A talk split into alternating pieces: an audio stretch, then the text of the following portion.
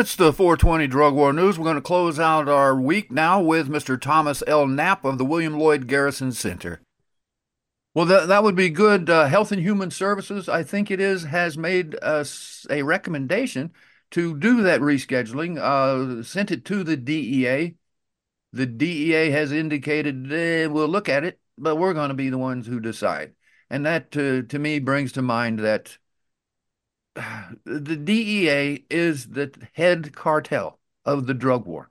They determine the price, the purity, and the availability of the drugs being sold to your children. It is the D E A that wants it to be impure, high-priced, and uh, I guess not available, but it's it's very pure in fentanyl, and is fairly low-priced, and it's available just about everywhere, including America's high schools and prisons, which shows the complete and utter failure of this whole shooting match, doesn't it, Thomas? It does, and the D E A would hate to see cannabis descheduled, but if the phone rings and it's their boss at the White House, things can happen. So, like I said, I'm hopeful. Uh, you know, Biden has pardoned and uh, expunged convictions and stuff like that.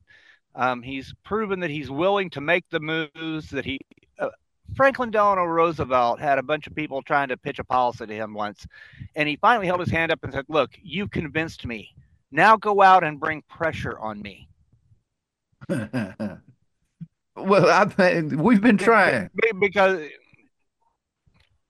yeah, they have to feel like uh, they can pitch that they're doing the will of the people. So the more Joe Biden and his campaign managers hear, we want marijuana descheduled and we want it now, the more likely it is to get done because he wants the votes.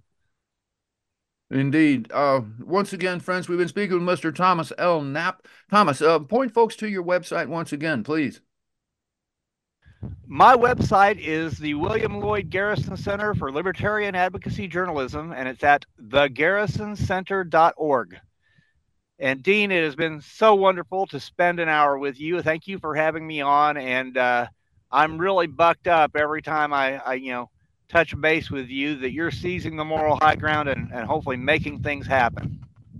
Thank you for those kind thoughts. Uh, and Thomas, thank you for being our guest.